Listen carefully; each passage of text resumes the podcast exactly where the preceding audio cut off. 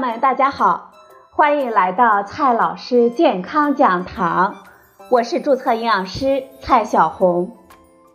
今天呢，蔡老师继续和朋友们讲营养、聊健康。今天我们聊的话题是：味精鸡精安全吗？味精、鸡精是我们家里都会用到的调味料。可以让我们食物的味道更加的鲜美。为了让孩子们吃得更香，很多家长呢在给孩子做辅食的时候、做食物的时候，也喜欢放一点味精，只是希望呢孩子们可以多吃一点。而且呀，很多家长呢都会觉得鸡精的味道更加的鲜美，因为他们认为这鸡精呢是鸡肉做的。这味精和鸡精到底是怎么做出来的呢？味精的主要成分呢是谷氨酸钠，这也是鲜味的来源。我们经常形容味美的食物鲜，这鲜呢，它是一种味道，它是一九零八年由日本的科学家发现并命名的。最早发现鲜味的来源物质就是谷氨酸钠。一九零九年，味之素味精呢开始在日本大量的生产，它的主要成分就是谷氨酸钠。目前大量生产味精的方式呢是细菌的发酵，工艺和酿酒、制醋、造酸奶类似，根本不是什么化学合成。而鸡精呢，因为它的形象里面有一只小鸡。很多朋友呢就认为它是鸡肉做的更健康，其实这完全是我们的个人想象。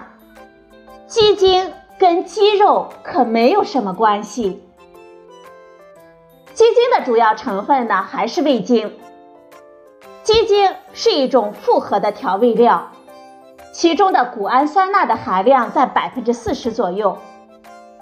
鸡精当中除了味精之外，还有淀粉、增味核苷酸、糖，还有其他的一些香料。所以，味精和鸡精的主要成分其实是一样的。我们可不要以为上面画着一只鸡的鸡精就更好了。民间呢一直都有说法称味精、鸡精有害，我们吃了会使人致癌。但是事实上，这些说法都是经不起推敲的。如果你真的给孩子吃了一点味精，我们也不要太害怕。说味精致癌的一个理由呢，就是味精中的谷氨酸盐会致癌。但是，谷氨酸钠在很多的食物当中就天然存在，比如说很多人爱吃的葡萄汁、番茄酱、豌豆都会有一些谷氨酸钠。所以呢，你才会觉得味道很鲜美。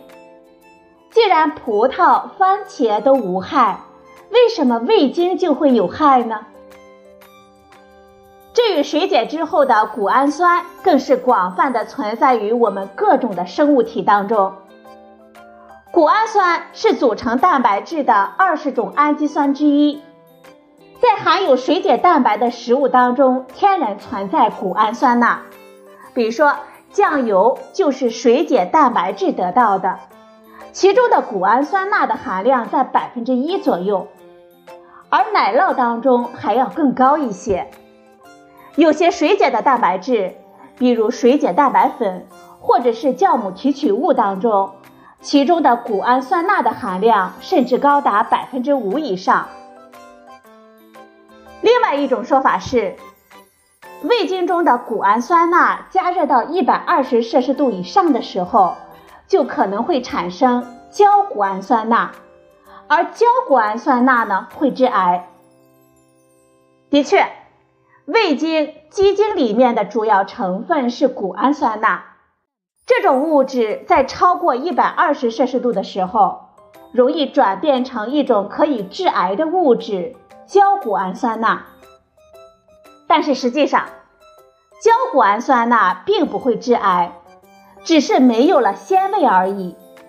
况且，味精的说明书上呀，都会建议大家在出锅之前放味精。所以呢，只要我们出锅之前放味精，这温度呢并不会很高，我们完全可以放心食用。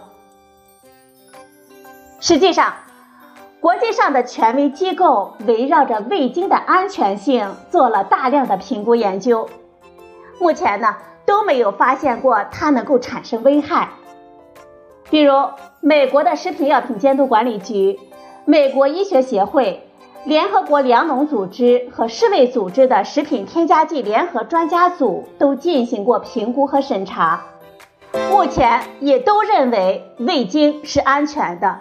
不会对我们人体造成危害。从安全的角度来说，我们正常的使用味精、鸡精是安全的。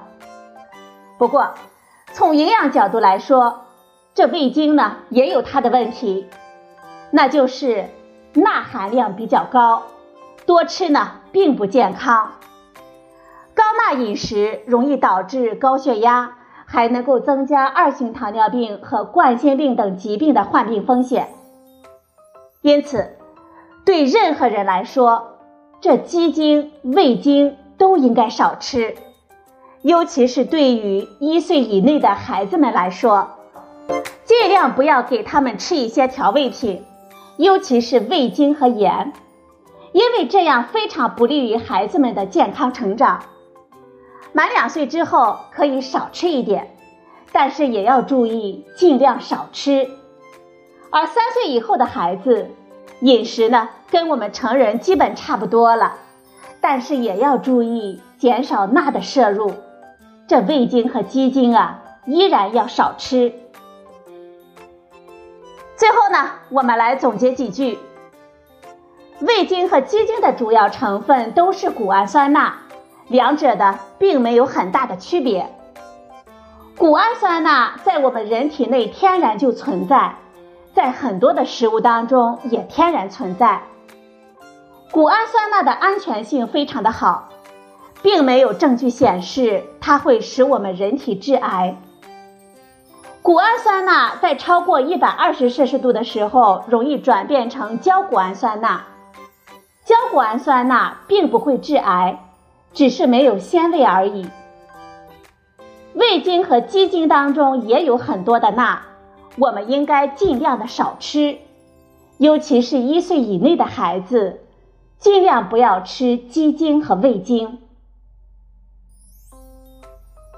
好了，朋友们，今天的节目呢就到这里，谢谢您的收听，我们明天再会。